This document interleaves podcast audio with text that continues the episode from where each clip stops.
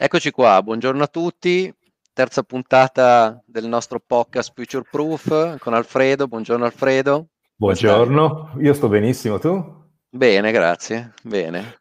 Sopravvivendo in, questo, in questa nuova normalità, perché devo dire che ogni giorno è, è una nuova avventura, però...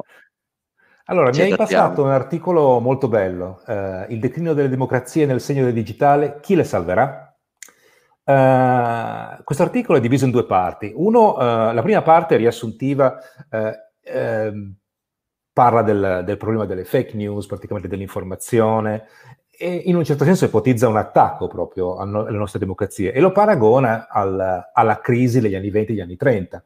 il mondo stava cambiando, sfiducia nelle istituzioni, complottismo, l'elite giudei che controllano il mondo, che poi è diventata il, il dramma, l'orrore del, del, del, del nazismo e del fascismo. E, e, qui ci siamo ancora. Siamo praticamente alle soglie di una trasformazione digitale eh, epocale, forse la più, la più grande trasformazione eh, che abbiamo eh, mai visto come, come esseri umani, e abbiamo paura. Almeno alcuni hanno paura.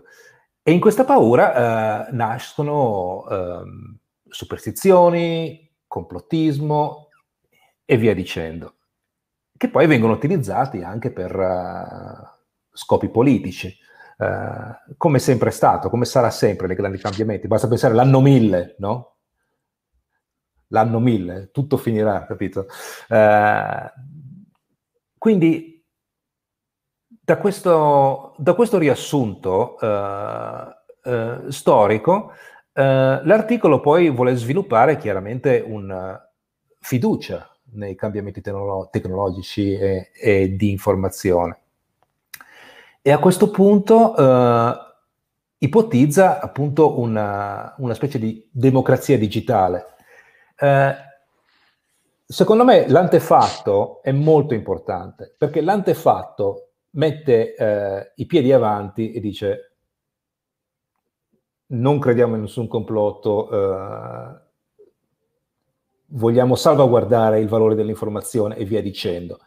Uh, quindi quello che, di cui parliamo e di cui parleremo è, in, a, secondo l'articolo e secondo me, penso anche secondo te, un'evoluzione della nostra democrazia e del sistema.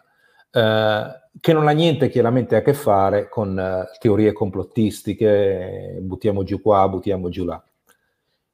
Anche, problema... perché sono, anche perché sono una conseguenza, secondo me. Va, ti lascio finire, poi. No, poi no, no, no, no, no. Entra, entra, subito, entra subito, anche perché poi questo lo abbandoniamo per la parte più tecnica.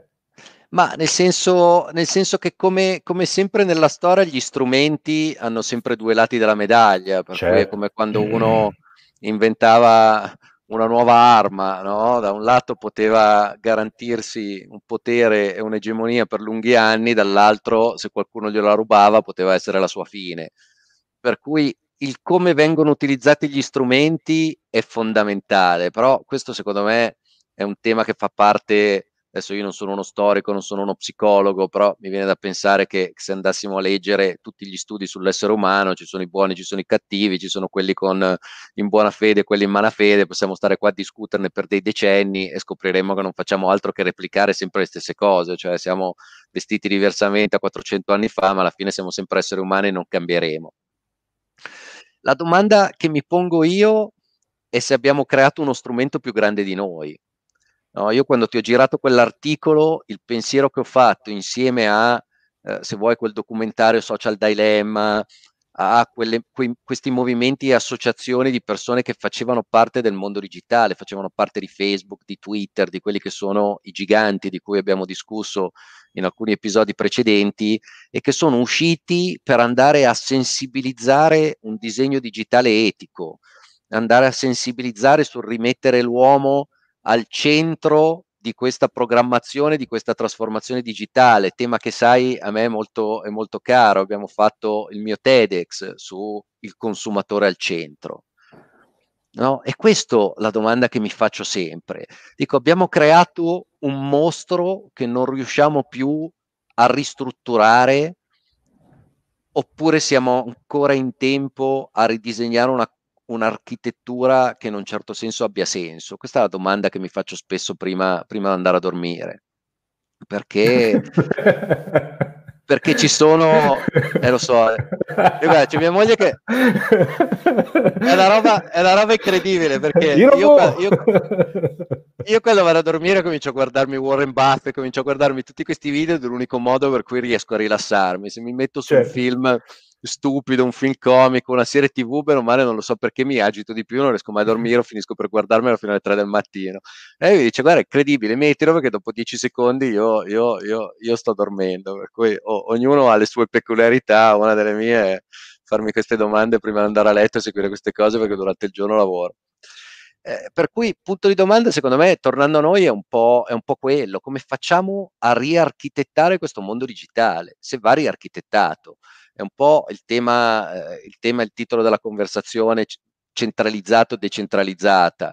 Ancora San Marino, questa è un'altra di quelle domande che, che, ci facevamo regolarmente, perché il beneficio della centralizzazione è la garanzia, per cui abbiamo sempre creato eh, diciamo, società che avevano un potere garante, la democrazia dovrebbe essere diciamo, eh, il massimo livello della garanzia della, della, eh, della sovranità di, di, di una società, di un paese, Eppure adesso stiamo cercando di decentralizzarla, per cui stiamo attaccando questa democrazia e stiamo dicendo non sei in grado di fornire i, servizi, di strutturare i servizi, non sei in grado di garantirmi una serie di aspetti, per cui cioè, da Bitcoin, che è la decentralizzazione della moneta, fino a tutta un'altra serie di esperimenti, stanno cercando di portare via un potere centralizzato e di decentralizzare, per cui riprendersi la sovranità eh, di alcuni aspetti della vita economica, perché decentralized finance su blockchain non è altro che dire non crediamo più nel sistema finanziario, secondo noi è stato fallimentare, i risultati sono noti perché la crisi del 2008, le crisi esistenti, le banche, i non performing loans,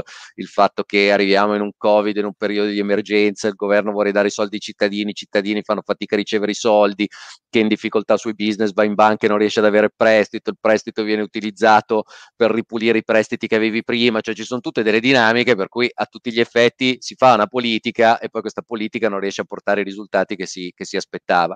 Per cui è ovvio che il mondo dell'innovazione prende dei nuovi strumenti, quale la blockchain, il digitale, le tecnologie, qualsivoglia sia diciamo, l'esempio che utilizziamo, e cerca di crearsi un'alternativa e dire ma cosa succede se me lo faccio io? Ma cosa succede se non c'è più nessuno che in, cer- in, un, certo senso, in un certo senso governa sopra e creiamo un'infrastruttura che sia classico peer-to-peer decentralizzato della blockchain?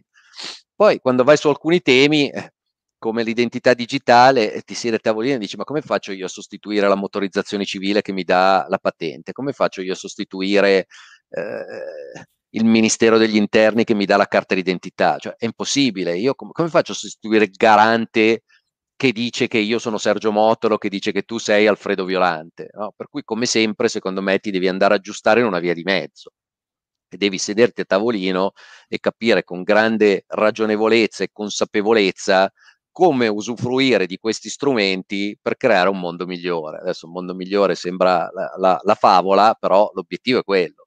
Abbiamo inventato delle cose e ci stiamo domandando come poterle utilizzare per migliorare la vita di tutti.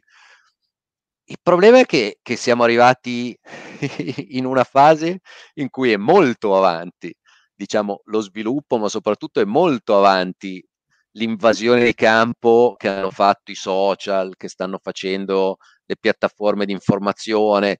Cioè, ormai siamo di fronte a dei giganti e ci stiamo domandando adesso se questa libertà e questa architettura su cui tutti stiamo lavorando sia quella opportuna. Ci sono persone che dicono che bisogna ripartire da zero, cioè bisogna azzerare l'architettura di internet e bisogna ripartire, ridisegnarla con l'uomo al centro e eh, questo potere di aumentare le capacità umane al centro, perché adesso ci stiamo automatizzando, per cui stiamo veramente andando verso un mondo in cui ti arriva la notifica e tu fai quello che ti dice il telefonino della notifica, per cui è un mondo di esseri umani stupidi. Questo secondo me è un po' la domanda, per cui al di fuori, cioè democrazia a me viene, viene voglia di, di tirarla in mezzo eh, per capire quali, quali sono i passaggi ragionevoli che vanno fatti per intervenire in questo processo. perché la rivoluzione industriale, adesso io ho visto podcast che parlano della quarta rivoluzione industriale, io adesso non lo so, forse mi sono perso la terza, però è rimasto che siamo, che siamo in un certo senso nel, nel, nella transizione verso, verso, questa terza rivoluzione industriale. Ne abbiamo analizzato, se non sbaglio, in un paio di episodi fa, quelli che sono le caratteristiche, se vogliamo ce le ripetiamo giusto per ricordarci quali sono i punti, però tre caratteristiche della rivoluzione industriale sono la comunicazione, sono l'energia e sono la logistica, per cui a livello di comunicazione ci sono dentro i dati, per cui si parla di IoT, si parla di connessione, si parla di eh, questi sistemi, per cui il prossimo passaggio di evoluzione di quella che è chiamata comunicazione non è più sullo strumento, perché il telefonino ce l'abbiamo, ma diciamo il cellulare non è tanto diverso rispetto eh, al telefono fisso eh, che avevamo un po' di anni fa, no? È sempre cioè, se lo uso come telefono, mi metto la cornetta e parlo con qualcuno, che poi ci possa parlare seduto dietro la scrivania o ci parlo mentre guido in macchina o mentre cammino per strada, non è, non è una trasformazione trascendentale. Cioè, quello che è re, realmente rivoluzionario è il volume di dati che vengono fuori da quello strumento. Per cui dove vado, in che negozi entro, cosa guardo, le fotografie che faccio, che cosa mi interessa, eh, ci sono tutta una serie di considerazioni su, su, sulla capacità di quel telefonino di analizzare la mia vita, per cui non è un discorso di comunicazione, è un discorso di raccolta dati e poi elaborazione dati. Secondo passaggio eh, sull'energia, sappiamo tutti che si sta andando verso la rinnovabile, adesso è incredibile come negli ultimi due mesi ci sia eh, Tesla sia veramente diventata una delle, delle, società al centro del mondo come, eh, anche come valutazione, perché stanno cominciando a venire fuori un sacco di investitori che che dicono, ah, io l'avevo detto, no? che questa società era sottovalutata, aveva delle capacità, delle caratteristiche che l'investitore tradizionale, per cui il mondo di SMN tradizionale non era in grado di identificare, perché ovviamente si parla di piattaforme di innovazione, quale la guida autonoma, quale lo storage di energia, che non sono, che non sono classiche eh, del produttore di automobili, per cui se prendi una Tesla e la valuti nella linea con cui valuti FCA, che adesso ormai adesso non mi ricordo qual è, qual è il, nuo- il, nome del nuovo gruppo dopo, dopo, la fusione che è appena stata fatta, però che sia, eh, che sia, Fiat, che sia Audi, che sia Porsche, cioè è sul numero di macchine, poi la tecnologia aumenta perché consumano meno, perché sono più sostenibili, però diciamo valutazione eh, di, di, di, quel brand è fatto sulla penetrazione di mercato e il volume di vendite mentre Tesla è fatto sulla capacità di innovazione, cioè per assurdo le macchine le ha fatte perché eh, non c'era nessuno che comprava tecnologie per macchine elettriche, cioè Audi non avrebbe fatto la macchina elettrica, per cui da quello, da quello che ho capito io, Elon Musk un giorno si è svegliato e ha detto vabbè io mi metto a fare anche le macchine, però mi metto a fare le macchine perché voglio vendere e voglio distribuire la mia tecnologia no, di storage di energia, infatti si dice che le batterie e, e diciamo il range di Tesla è comunque quello più avanti rispetto a tutti, a tutte le altre macchine elettriche, ma soprattutto eh, la guida autonoma. Cioè, rispetto a questa tecnologia, a questa piattaforma, da quello che ho capito, Tesla è avanti di due, tre, forse anche quattro anni rispetto a tutte le altre società. Per cui le Tesla potrebbero tranquillamente guidarsi da sole mentre io mi faccio un pisolino e guardo un film. Abbiamo visto un sacco di video di gente che si addormentava, a cui venivano fatte le foto mentre dormiva in autostrada guidando una Tesla.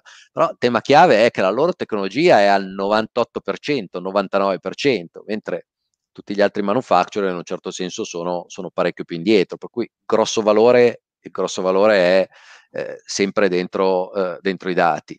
Eh, per cui qua abbiamo toccato il terzo aspetto che è la logistica, per cui in un mondo in cui stiamo cambiando, perché questa è la rivoluzione industriale, stiamo cambiando come comunichiamo e quali sono diciamo, le basi della comunicazione, stiamo facendo una transizione energetica diciamo dal fossile al rinnovabile, perché questo è quello di cui si sta parlando a livello di comunità europea, a livello di politiche di sostenibilità e via dicendo, e in più stiamo completamente ristrutturando logistica e trasporti per andare verso diciamo, una logistica autonoma, elettrica e autonoma, cioè è ovvio che ci sia un momento di panico, perché eh, io immagino che, che, che, le industrie tradizionali qualche, qualche, qualche, dubbio, qualche paura in questo momento se la, se la, stanno ponendo, per cui immagino che ci sia tanta lobby per ritardare questo passaggio, ma soprattutto tan, tanta lobby anche per proteggere quelli che sono i posti di lavoro e l'economia tradizionale. Questo secondo me è il passaggio più complesso da gestire, perché è giusto andare verso il futuro,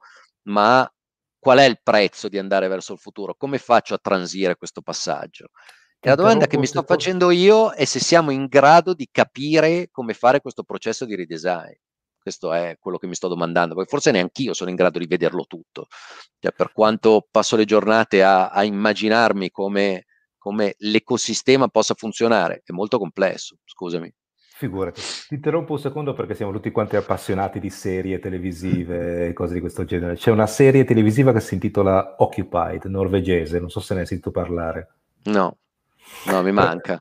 ti manca, ti piacerà sicuramente. Questa mi eh, manca.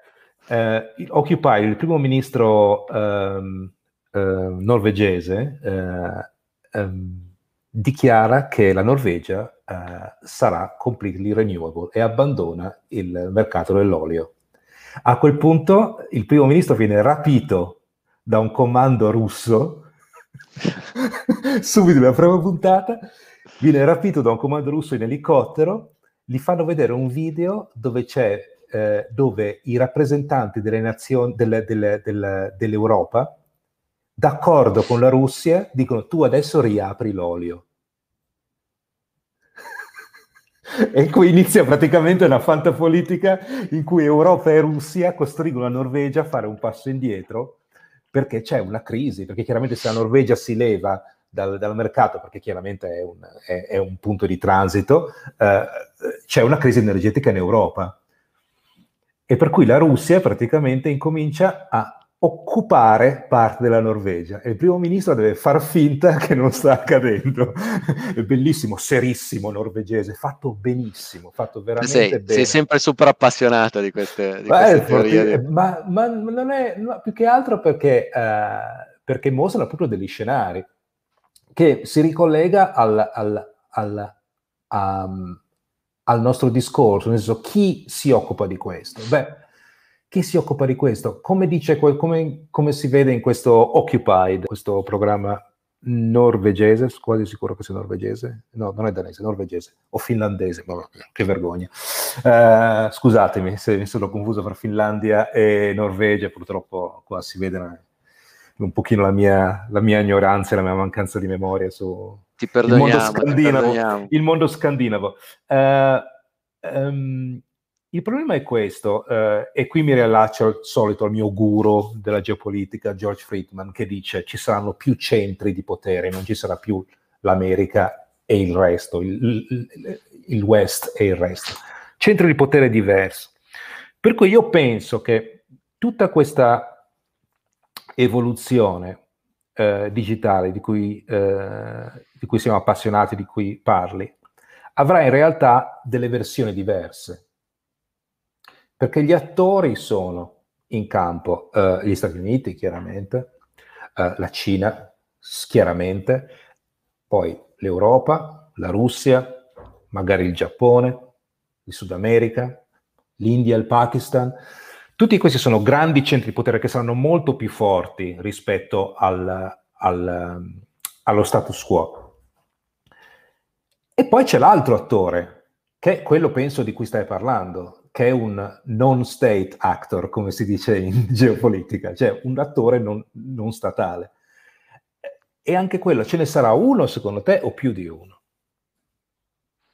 Per cui avremo un mondo in cui ci sarà una realtà digitale aderente alla tecnologia e alle politiche cinesi, una aderente alle politiche e tecnologie americane, magari una emergente europea, questo è il quadro. E se ci sono degli attori non statali, per esempio uno potrebbe essere Google, ma potrebbe anche essere un'entità blockchain. Ma sai a me cos'è che... Sai a Quante ce ne saranno di queste e quali saranno le, le dinamiche e, e, le, e, le, e, le, dinamiche politiche? Cioè, quello che tendo a dire è che in Europa possiamo fare anche, per esempio, mettiamo che in Europa venga fuori un, un sistema... Uh, ma sai cosa penso? Che non, che non, è il numero che è determinante. Io quello che mi sto domandando oggi è qual è l'etica di questi attori. Eh, ma l'etica, cui... l'etica la decide, l'etica americana non è l'etica cinese, capito? E viceversa. No, ma quello sono d'accordo, però l'etica aziendale dovrebbe essere diversa rispetto a quella politica. Cioè, eh, diciamo, un'azienda, un'azienda fa dei prodotti economici, per cui in un libero mercato dovrebbe in un certo senso sentirsi libera di sviluppare delle soluzioni che siano nell'interesse dei propri consumatori.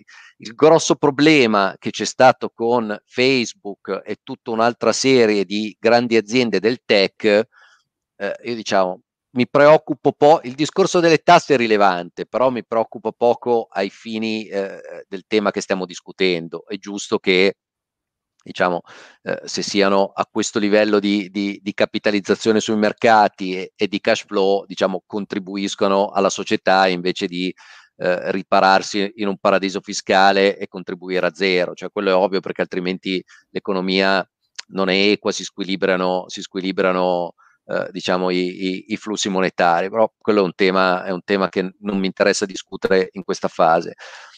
Quello che a me preoccupa, è, non so perché viene sempre Facebook, povero Mark, non è che ce l'abbiamo con lui, però, eh, però potenzialmente è, è, il centro di tutte queste discussioni, per cui continuiamo no, a usarlo. la copertina come... l'abbiamo già fatta, non ne ho più di foto di Mark. no, quello lo so, però, però, non so perché Facebook ormai è, è nel centro Vabbè, del chiaro, mirino, ovvio, ovvio, ovvio. come si dice, però il tema è, cioè ti lancio un servizio che serve a connetterti, serve ad aiutarti, serve a darti una vita migliore, cioè tutte queste balle e poi scopro che ho dietro una Cambridge Analytica che utilizza i miei dati per manipolare, per manipolare la politica. Allora è lì il tema, cioè il tema è che ce ne possono essere una o cento, è irrilevante perché se devo fare degli avanzamenti tecnologici, anzi più persone ci sono che investono in ricerca e sviluppo, più è logico che io arrivi ad avere un prodotto e una tecnologia che siano estremamente avanzate sicure. Il problema è come imposto, come imposto progetto. E se il progetto... Eh, ci saranno delle par- etiche diverse, ci saranno delle etiche diverse, cioè noi, tu, sei, tu sei in Italia e ci sarà un'etica europea che sarà differente dall'etica americana. E questa è l'argomentazione per cui ha fatto esplodere, secondo me, blockchain negli ultimi anni, per cui decentralizziamo, certo. per cui certo. decentralizziamo la proprietà del dato, decentralizziamo eh, la valuta, decentralizziamo eh, eh, i servizi, cioè decentralizziamo punto, per cui è una governance di ecosistema automatizzata. Tra l'altro ci sono progetti in cui si sta lavorando verso, come si dice, aziende eh, digitali autonome, adesso mi viene, sono, sono le DAO, Decentralized Autonomous Organization, tra l'altro avevo partecipato a un seminario dove, dove si diceva che forse paese, l'unico paese al mondo dove si possa pensare di fare qualcosa di questo tipo se non cambiano le normative è il Delaware, perché c'è una previsione sì. in cui una società costituita da due individui può essere in un certo senso ceduta alla gestione di un algoritmo o più algoritmi, per cui a un certo punto l'individuo esce e gli algoritmi cominciano a far andare avanti l'azienda. Se tu ci pensi è un concetto fantascientifico perché no, comincia a dire potere decisionale, no, scusami, ma l'azienda non è una cosa in cui l'essere umano contribuisce giorno per giorno con lavoro, decisioni e, e soluzione di problemi. Eppure a tutti gli effetti, eh, nel momento in cui semplifichi il servizio, non ti poni il problema, se vuoi, della crescita più di tanto, ma hai un'automazione che funziona, basta, cioè solamente bisogno diciamo, di una governance sopra, sopra questo algoritmo e, e questa automazione. Per assurdo, in un Bitcoin non è che bisogna cambiare Bitcoin eh, tutti i giorni, Bitcoin fa il dovere che deve fare. Fino a quando ci sono i miner che fanno mining, fino a quando ci sono le persone che transano, quella cosa continua a funzionare. Non è che devi, ti devi svegliare la mattina e devi lanciare il Bitcoin, Bitcoin phone o Bitcoin eh, no, headphones, no? Non frega niente a nessuno, non è stata creata per diventare un colosso, è stata creata per funzionare, diciamo, con quelle caratteristiche originarie, per cui ci si aspetta che siano le stesse in un lungo periodo. Per cui su alcune, secondo me questo è un po' il crack mentale, cioè capire come alcune cose possano essere trasferite fuori dalle problematiche di gestione del day to day essere in un certo senso automatizzate, automatizzate e decentralizzate.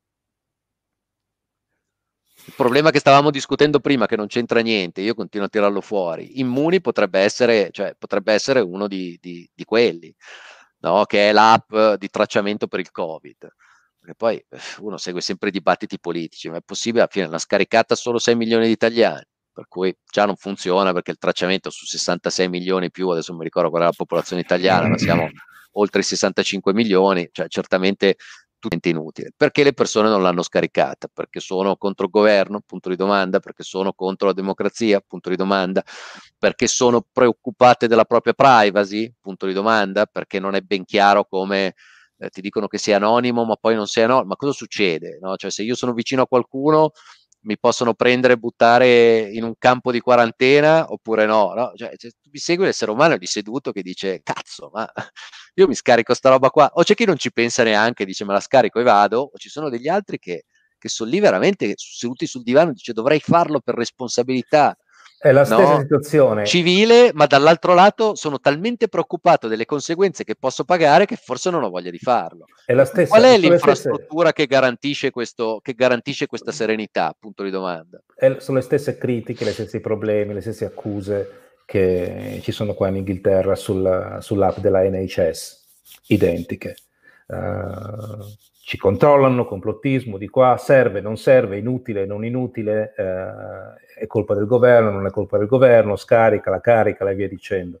Però al di fuori di questo esempio, che, che cioè, lo usi, però forse è anche estremamente cattivo perché non si possono, diciamo, strumentalizzare momenti di emergenza per fare un discorso di carattere io generale. Scaric- io l'ho scaricata, la uso, ma sai, io e te siamo, siamo amanti della tecnologia e oltretutto quando usiamo la tecnologia non, lo vediamo in una maniera un pochino più, più, più, più, fredda, più professionale, funziona o non funziona, cosa si può fare, cioè non ci attacchiamo uh, sopra delle agende politiche, cose di questo genere, perché siamo degli entusiasti.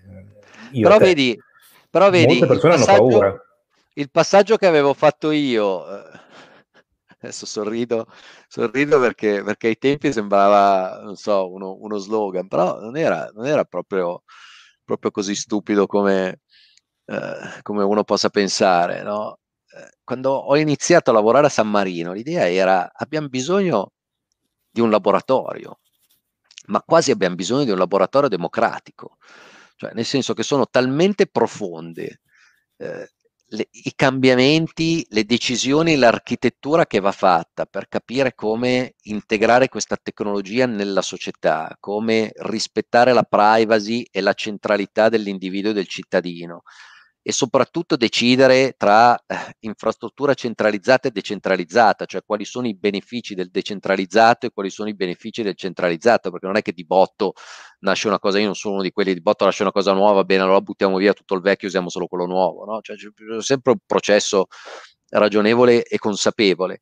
Non era così sbagliata, nel senso che più è grande la società, a tutti gli effetti in, cioè, Stati Uniti sono 350 milioni di abitanti, va in Cina sono dei miliardi, per cui tutti dicono forse il fatto che abbiano eh, un'infrastruttura governativa diversa dalla democrazia occidentale aiuta perché hanno una capacità decisionale e di imposizione di una linea di lavoro che gli permette perlomeno di sperimentare verso una linea, perché noi non riusciamo nemmeno a decidere su quattro cose in croce, cioè questo è il tema, perché siamo talmente aperti, tutto deve essere discusso, tutto deve essere condiviso, diventa impossibile andare a intervenire e fare dei piani. Per cui l'idea di avere una micro società in cui puoi andare a implementare questa sperimentazione, questa architettura e lavorare con la micro società per determinare i risultati di questa sperimentazione, a tutti gli effetti era una linea, secondo me, molto ragionevole per capire come snodare questo, questo paradosso.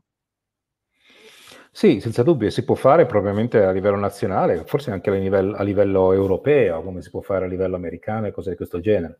Però poi si ritorna, si ritorna al, al, problema centrale, che eh, se è vero che la tecnologia... Cioè, tu vedi, tu stai pensando a un sistema tecnologico eh, digitale decentralizzato eh, nazionale eh, di gruppo o mondiale? Quando ti immagini il futuro? Ma allora, questa domanda secondo me, eh, quando, quando, il nostro amico Steve si unirà al prossimo live, lo discuteremo da un punto di vista tecnico. Faccio fatica a darti una risposta perché, ripeto, sono più uno strategista che un tecnico.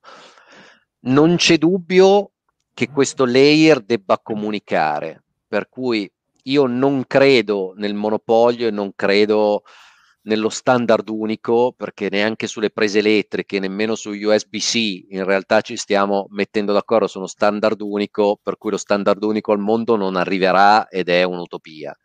Per cui prendendo questo punto di vista per scontato, la risposta è ce ne saranno una molteplicità, che poi siano due o tre o che poi siano 50 o una per paese, faccio, faccio, faccio un po' fatica a darti una risposta corretta. Non lo no, so. non era una risposta, era, era più per un desiderio. Al, per cui alzo una mano. La domanda, la domanda è un po' diversa. La domanda è innanzitutto quali sono i diritti che vanno rispettati, per cui è ovvio che ci sono dei paesi, delle democrazie al mondo che hanno una visione sulla libertà di informazione, sulla protezione del dato, che sono già condivise perché fanno parte dell'eredità democratica che abbiamo certo. sviluppato in centinaia di anni, per cui non c'è dubbio che eh, diciamo, tra queste società ci sarà un'infrastruttura molto più condivisa che magari con altre società in cui i principi sono, sono, profondamente diversi. Per cui ancora non sto giudicando, non mi interessa, però questo è un dato di fatto. È un dato di fatto, certamente. E la domanda successiva è eh, che cosa va decentralizzato e che cosa, e che cosa va centralizzato. Ho usato un po' l'esempio dell'identità digitale, che è quello su cui ho lavorato un po' e ho perso un po' di tempo eh, quando tu guardi la self-sovereign identity, in realtà c'è una parte che è centralizzata e una parte che è in blockchain decentralizzata, per cui tutte le interrogazioni, tutti gli accessi alle banche dati sono in un certo senso decentralizzate, ed è un altro esempio che abbiamo ripetuto un paio di volte, ma che a me piace molto. Per cui l'idea che non è più quel documento che io ho in mano che determina che io posso guidare la macchina, ma diventa l'interrogazione del poliziotto che dice questa persona che ho di fronte ha una patente valida per guidare, sì o no? E la risposta che esce è solamente sì. Per cui non esce più Sergio Mottola, numero di patente, scadenza, cioè quello che è rilevante è che io posso guidare, punto. No? E in questo senso è un cambio di paradigma estremamente interessante, per cui è ovvio che eh, chi certifica le identità e chi certifica i dati del cittadino, ad esempio, è ovvio che quello deve rimanere centralizzato, perché cioè, cosa faccio? Emetto le, le, carte d'identità in casa, me la autostampo, cioè, non lo so, io faccio, faccio fatica concettualmente ad arrivare a, ad avere un sistema garante che mi permetta di fare così. Per cui è ovvio che rimane la centralità dello Stato, del Ministero e, del, e, della, e dell'istituzione che certifica che io sono Sergio Mottola, che sono nato diciamo, in una certo. certa data. In quella... Però una volta che quell'informazione è certificata diventa in un certo senso di proprietà dello Stato e viene, e viene data a me. Quando io ho tutto quel set di dati, eh, il problema che abbiamo oggi è che ti rubano l'identità, per cui eh, ho bisogno di un'infrastruttura che mi protegga la mia identità, per cui meno devo caricare copie della mia carta d'identità online per aprire conti correnti, meglio è. Per cui sarebbe preferibile avere un layer di blockchain completamente centralizzato dove quando io sto cercando di fare qualcosa, il sistema cui sto, con cui sto interagendo possa solamente fare un'interrogazione e quell'interrogazione valga ed è ovvio che cambi rispetto a questo set di dati possano essere caricati dicendo guarda che Sergio non ha la patente per tre mesi, per cui se viene fatta quella domanda fa sì ce, va, sì ce l'ha la patente, però non è valida dal primo di ottobre al 30 di giugno. Però questi sono ragionamenti di architettura, sono ragionamenti di processo, per cui la domanda che ogni tanto mi faccio è ma abbiamo il tempo di andare a ristrutturare i processi e l'architettura avendo già quasi costruito tutto.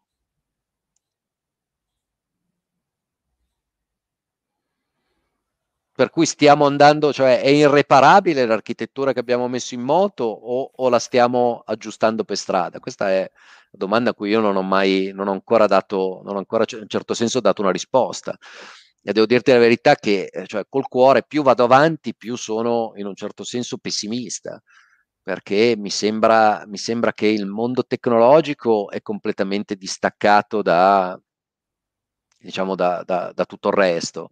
Eh, e le scelte, soprattutto a livello, a livello Stato, sono, sono molto blande oggi sulla tecnologia, molto blande cioè non sono consapevoli, non sono profonde. Cioè, io mi domando, mi piacerebbe, mi piacerebbe un giorno avere un video, cosa che, che, è impossibile da fare, diciamo, di chi ha scritto la Costituzione italiana e immaginarmi qual era la consapevolezza, l'etica, la profondità con cui quelle persone si sono sedute a quel tavolo e hanno detto adesso dobbiamo scrivere la Costituzione della Repubblica Italiana.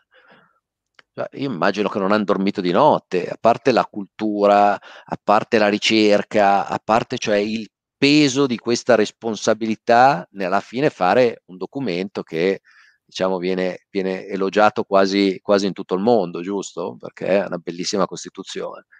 Io oggi non lo sento questo. Oggi mi sembra che stiano giocando. Sì, guarda Immunito, prendi la scarica che, che, che vedrà che funziona. Dai, cazzo.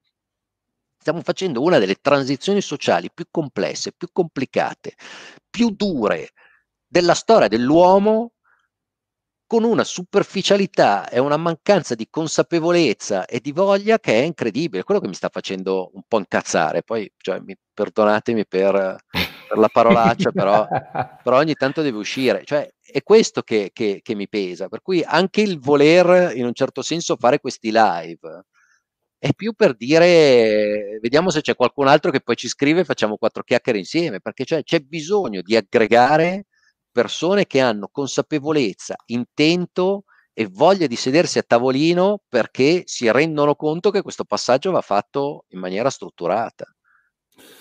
Ma ti dico... Um, Cosa pensi? Ma io penso, se, io penso rimango sempre al... al a, io ragiono sempre in chiave geopolitica, ovvero noi possiamo prevedere i cambiamenti e i trend, ma non possiamo prevedere gli episodi. Uh, questo è, è chiarissimo. Um, quindi uh, la storia è quella, la storia è che uh, ci sarà un'evoluzione digitale, arriveremo alle soluzioni di cui tu stai parlando. Non possiamo prevederne gli episodi. Tu stai cercando, come tutti cercano, di vedere gli episodi in questo momento storico, che sia un'app, Immuni o quello che Tesla fa o no. Però è impossibile, è imposs- non è una scienza, capito? La scienza è analizzare i trend e vedere quello che succederà, come si può dire, eh, a, livello, a, livello, globale, a livello superiore. Ma non possiamo, non possiamo eh, anticipare gli eventi, capito? Uh... No, secondo me la sensazione, cioè, o, o, l'intento non è quello di anticipare gli idee, di, di contribuire del tuo, punto. No? Per cui ne abbiamo parlato, abbiamo messo diciamo, queste considerazioni sì, sì. in pubblico, le abbiamo condivise, in un certo senso poi finito questo, questo live, come tutti i giorni, andiamo a fare il nostro lavoro e andiamo a cercare di contribuire alle persone con cui, con cui lavoriamo tutti i giorni, però è lo stesso ragionamento che si fa sull'azienda, no? quella che tu chiami esperienza e quella che chiami specializzazione è quello che dicevamo all'inizio, che serve, eh, che serve a determinare una scelta no? E ci sono delle scelte che, che io sempre, ho sempre considerato mortali, per cui quando, quando, faccio mentoring a qualcuno di più giovane di me, dico cerca sempre di non fare le scelte mortali, perché quando hai fatto una scelta mortale poi riuscire a recuperarlo, sopravviverla è abbastanza complesso. Una scelta mortale è quella... Eh, non lo so, di arrivare da un'industria e pensare che il mondo delle start-up è, eh, è facile ed è divertente ed è il mondo dove vuoi essere e decidi di andare a fare un prodotto per un'industria che non hai mai, che non hai, in cui non hai mai lavorato nella tua vita. È complicato, è complicato perché un investitore si siede e dice ma scusa ma tu vuoi andare sulla Luna? Sì, ma che cosa hai fatto fino a ieri? Ma se fino a ieri progettavi shuttle per la NASA, magari mi siedo a tavolino e facciamo due chiacchiere perché magari sulla Luna ci arrivi, ma se fino a ieri facevi, eh, facevi lo chef, non è diminutivo, però faceva un'altra cosa, per cui detto la luna è molto lontana per uno, per uno, per uno, per uno che cucinava. Eh, per cui tutto questo per dire eh, che quello che cerchi sempre di fare è essere in quel momento per riuscire a ragionare e contribuire sul passaggio decisionale di un progetto, di un'azienda, di, eh, di una startup, questo, questo, questo, è il mio lavoro di una vita, è riuscire a fare in modo che questa sperimentazione, che è molto pericolosa, eh, perché la cultura startup ha sempre detto sperimentiamo, no? è più importante sperimentare, però a un certo punto sperimentare costa, poi che possa sperimentare con meno soldi possibili, eh, quello non c'è dubbio, però cioè, più riesco a limitare esperimenti nocivi e forse anche meglio è, e ci sono delle cose su cui l'esperienza, il team, le persone con cui parli diventano estremamente rilevanti nel mitigare tutta una serie di esperimenti che diciamo a monte potevano già essere identificati come potenzialmente fallimentari, perché anziché sperimentare sul 100% delle opzioni, uno comincia a sperimentare sul 20% delle opzioni, per cui la vecchia legge dell'80-20, eh, diciamo, elimina l'80 eh, e si concentra sul 20, poi lì non è detto che comunque, che comunque abbia successo. Per cui tutti questi ragionamenti in realtà hanno questo obiettivo. Magari eh, un giorno ci siederemo io e te con, con chi ha il potere eh, decisionale per queste cose e ci ragioneremo insieme. Per cui di fuori degli episodi, eh, la domanda è che fino a quando gli episodi sono gestiti, sono governati in maniera poco consapevole, con una, una, una, conoscenza del tema che è tutto sommato eh, superficiale, eh, mi sa che questa transizione la vivremo ancora per un bel po'. Beh, sì, ti ricordi, ti ricordi? Faremo ancora un centinaio di live a discutere sempre delle no, stesse eh, cose. So. Basta pensare, ti ricordi il, il, processo a cui Mark Zuckerberg era presente, no? E le domande che gli facevano, no? Ma questo Facebook, guardi no, cioè, non, no. c'era un tribunale che non, non sapeva neanche porre delle domande, capito? Cioè, non sapevano di cosa stavano parlando. Eh, è vero, è vero, hai perfettamente ragione, ma questo è, è, questo è, una questione epocale, nel senso che ci vogliono politici giovani, eh, politici che sanno di cui stanno parlando, ma sarà un cambio, un, un cambio penso lento, sporco, capisci? Non sarà una, Ma quello una che mi domando io è se c'è consapevolezza della complessità. Questa è, è, è, secondo me la domanda chiave, perché quando c'è consapevolezza, è come quando c'è consapevo- consapevolezza ai tempi in cui si andava ancora in guerra con lo spadone, del dire, cioè, cavolo, cosa facciamo? Perché qua la perdiamo, cioè ci abbiamo di mm, fronte. Mm, mm. Per cui, dai, tutti i film, a me piacciono molto i film, i film vecchio stile di, di, di quel mondo lì, no? E c'era sempre, non so, il generale piuttosto che il soldato, il guerriero di grande esperienza a cui veniva l'idea, per cui se combatto in fondo alla collina dove il terreno è pesante, mi metto l'armatura leggera, sto pensando a, a a, una battaglia tra, tra, Inghilterra e Francia, no? Io ho le armature leggere, loro arrivano giù dalla collina con i cavalli pesanti, ci incontriamo in quel punto, scivolano tutti e cadono tutti per terra. E così è stato. E lì cazzo dici, dici, un momento storico, cioè è derivato dalla genialità e dall'esperienza e dalla consapevolezza di un essere umano che ha saputo consigliare e lavorare con, diciamo, i vertici del, dell'esercito in maniera opportuna. Per cui torni indietro, la storia è sempre stata così, cioè c'è bisogno di questo connubio. Quando succede questo connubio, diciamo, eh, gli eventi cambiano, cambiano, di scenario, altrimenti vince che più, ha più armi e più uomini, punto. No? Questo è un po' il bello della vita, cioè, è un po' la eh, capacità di, di, di sfruttare.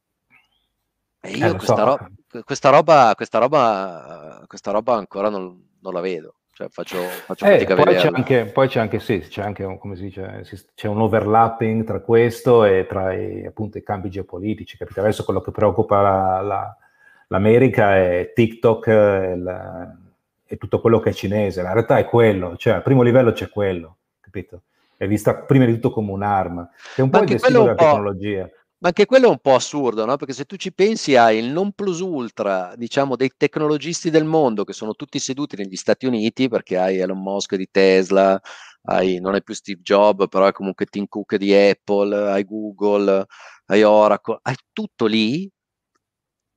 E per assurdo, in una fase di transizione dove quel tutto è lo strumento del futuro, quel tutto gli fa il processo in congresso. Non è che ti siedi e dici capiamo come, dove vogliamo andare, no? È quello che, che, che, io non lo so, faccio fatica, faccio fatica a concepirlo. È il, vec- è il, vecchio mondo, capito? Dobbiamo stare attenti. Eh, per cui non c'è neanche la consapevolezza che quella, che quella professionalità ti possa aiutare a scegliere. Cioè c'è quasi una consapevolezza che quella professionalità ne sa più di te e ti ha portato via terreno per cui sta, diciamo, navigando nell'oro perché sono stati più furbi di te per cui sono in parte dei nemici da combattere invece che in un certo senso no, degli amici da, da, da, portare al tavolo e su, cui, e su cui andare a fare dei ragionamenti. Perché tu potresti sederti e dirti il tema che stavamo affrontando l'altra volta, poi siamo a 44 minuti, cerchiamo di arrivare a una conclusione perché ci siamo impostati massimo i 50, era il vecchio discorso di Facebook, no? È giusto o non è giusto il modello di business sull'advertising? E se Facebook diventa un utility, che cosa succede? Se Facebook diventa un utility, magari tutti quei soldi arrivano dallo Stato, ma magari i cittadini sono ben contenti che parte delle tasse vadano a finanziare l'esistenza di una piattaforma come Facebook, per cui vi toglie una parte del modello di business affinché sia più democratico l'utilizzo del dato, la privacy, la protezione, la sicurezza.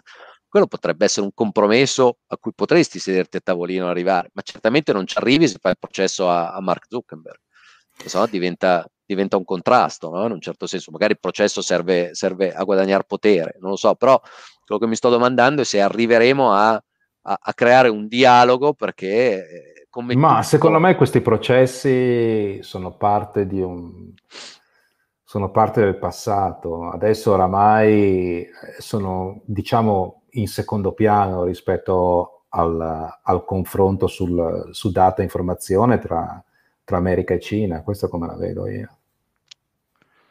Cioè in questa fase non so se per gli Stati Uniti sia Zuckerberg il problema, quanto più TikTok la Cina, eh, questo genere.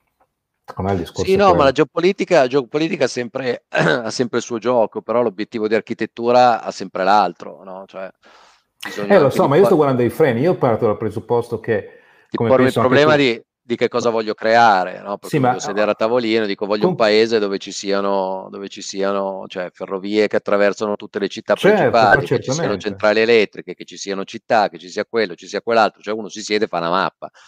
Certamente. Siamo... Eh, lo so, però, però que- tutto, questo, tutto questo salto in avanti è legato alla tecnologia 5G e la Cina è avanti.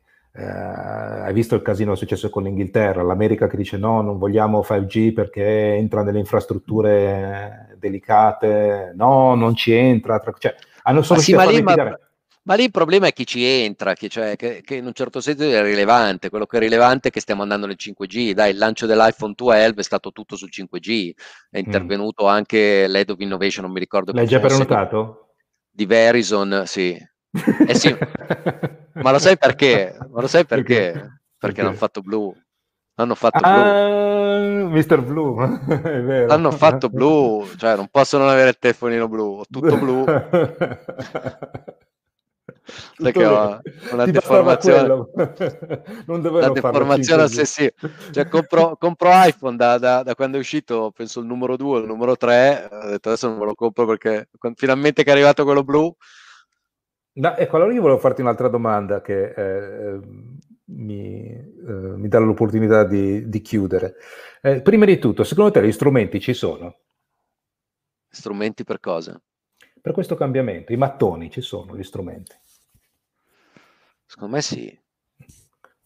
Cioè, se noi dovessimo andare, capito, da Homebase o da BQ a comprare gli strumenti, capito? ci sono. Secondo me sì, secondo me ormai sì. Questa è una... E allora, se ci sono gli strumenti, vuol dire che cosa frena lo sviluppo? Mi curiosisce, finisco, finisco con una che cosa frena? Frena Ma stavo si... finendo io, mi rubi il ah, finale. Ah, ah no, vai, vai, vai, dai. sto vai. scherzando, sto scherzando. Era proprio vai, quella vai, la domanda. No, no, no, era quella la domanda e voglio che continui. No, mi ha fatto pensare perché come non so se ti capita, cioè vai in campeggio con della gente che non è mai stata in campeggio e non trovi nulla. Chi ha il martello, sto mettendo le tende, chi ha la diavolina che sto facendo, cioè, e sei in un panico generale.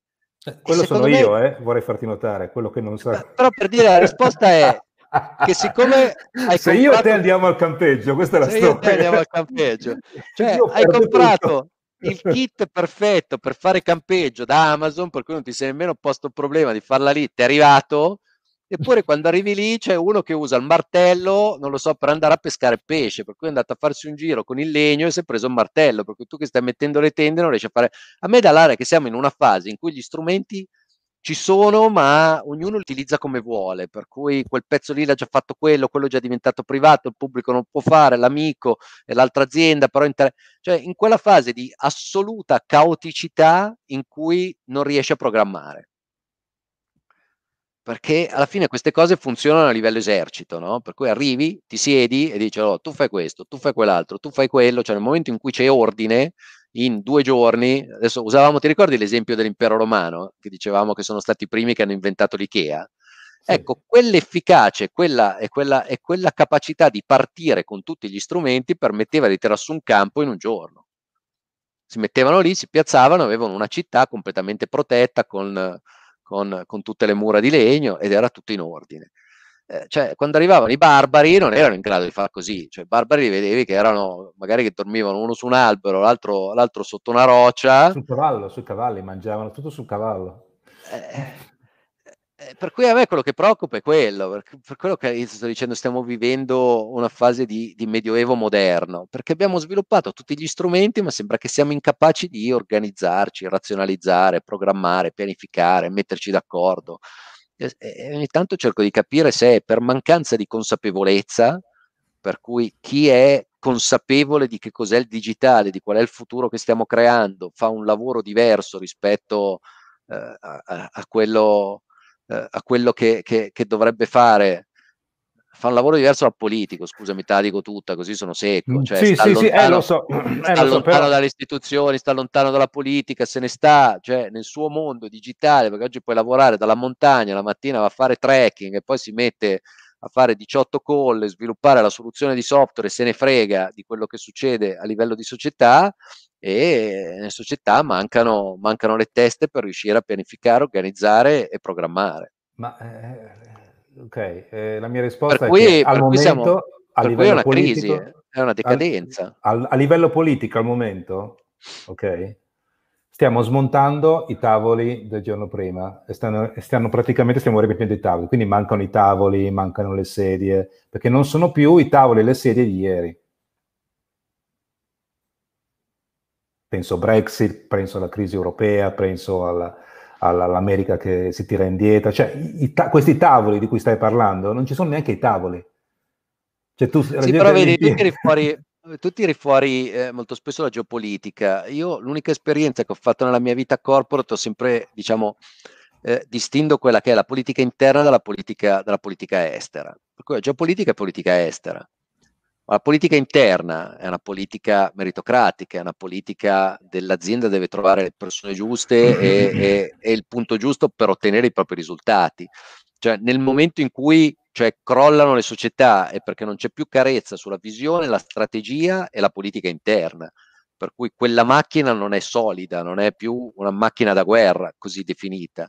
Certo, e questa è la mia parlando... preoccupazione, perché un conto è capire eh, i ragionamenti che fai tu, la Cina, il 5G, cosa succede, Beh, però quella roba è fuori, ma io dentro dovrei funzionare con una velocità di esecuzione e una consapevolezza delle problematiche degli obiettivi che è molto, molto solida. Eh, la, a, a siamo livello... in una fase in cui abbiamo il doppio, abbiamo ma a livello cambiamento geopolitico, ma è la stessa cosa, non cambia niente. Eh beh no, aziendale e statale è diverso. Beh, però uno Stato è un'azienda, cioè comunque politica a livello, politica... a, a livello, aziendale capisco il tuo ragionamento, a livello nazionale la prima cosa è cosa stanno facendo gli altri, attento agli altri. Purtroppo eh, siamo, siamo, in una fase un po' primitiva. Beh, ma questo è il più grosso errore che, che, che tutti fanno sempre, fanno sempre, in strategia. Eh, lo so. Quello, sì, quello, alla fine, quello alla fine di concentrarsi sul fuori e entrare in una politica che è assolutamente unicamente di reazione rispetto agli agenti esterni è esattamente, perde, secondo me, quello che sta succedendo nella politica. E che perde completamente di visione, di progettualità e di strategia interna. Ma questo è anche, diciamo, in corporate strategy è una delle ricette per il fallimento. Le aziende falliscono quando entrano in questa dinamica. Quando l'obiettivo è shareholder value di conto periodo, è reazione rispetto ai competitor ed è un'assoluta mancanza di visione rispetto al proprio consumatore, alla propria produttività, alla, ai propri servizi e, e, eh, so, però purtroppo la, la, la, la, posizione adesso è questa che la politica... E lì parti da zero, che cosa fai? Tutte, ma siamo in attacco, cioè è una, è una situazione di attacco in questo momento, c'è...